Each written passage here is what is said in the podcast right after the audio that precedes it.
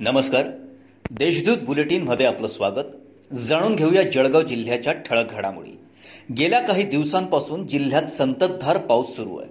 या पावसामुळे पाणी पातळीत वाढ झाली असून जिल्ह्यातील तेरापैकी सात मध्यम प्रकल्पात शंभर टक्के उपयुक्त जलसाठा निर्माण झाला आहे हतनूर गिरणा व वाघूर या तीन मोठ्या प्रकल्पांमध्ये एकोणतीस पूर्णांक त्रेचाळीस टी एम सी इतका उपयुक्त पाणीसाठा झाला आहे यावेळी हतनूरचे दोन दरवाजे अर्धा मीटरनेही उघडण्यात आले आहेत पाच सप्टेंबर रोजी शिक्षक दिन हा काळा दिवस म्हणून पाळणार असल्याचे निवेदन कनिष्ठ महाविद्यालयातील शिक्षक तसेच शिक्षक महासंघ यांनी जिल्हाधिकारी अभिजित राऊत यांना देणार असल्याचं सांगितलंय.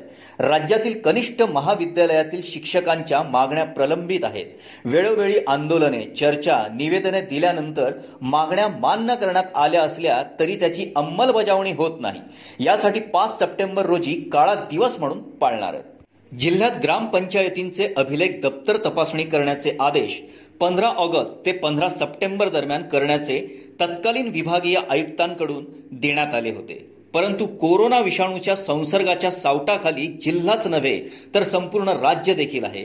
त्यामुळे सद्यस्थितीत आयोजित करण्यात आलेली ग्रामपंचायतींची अभिलेखे दप्तर तपासणीची मोहीम स्थगित करण्यात यावी अशी मागणी जिल्हा प्रशासनाकडे ग्रामसेवक संघटनेकडून करण्यात आली आहे भुसावळ येथील मुस्लिम कॉलनीतील रहिवासी फातिमा पिंजारी यांचा कोरोनामुळे मृत्यू झाला. त्याचवेळी वत्सलाबाई सूर्यवंशी यांचाही मृत्यू झाला.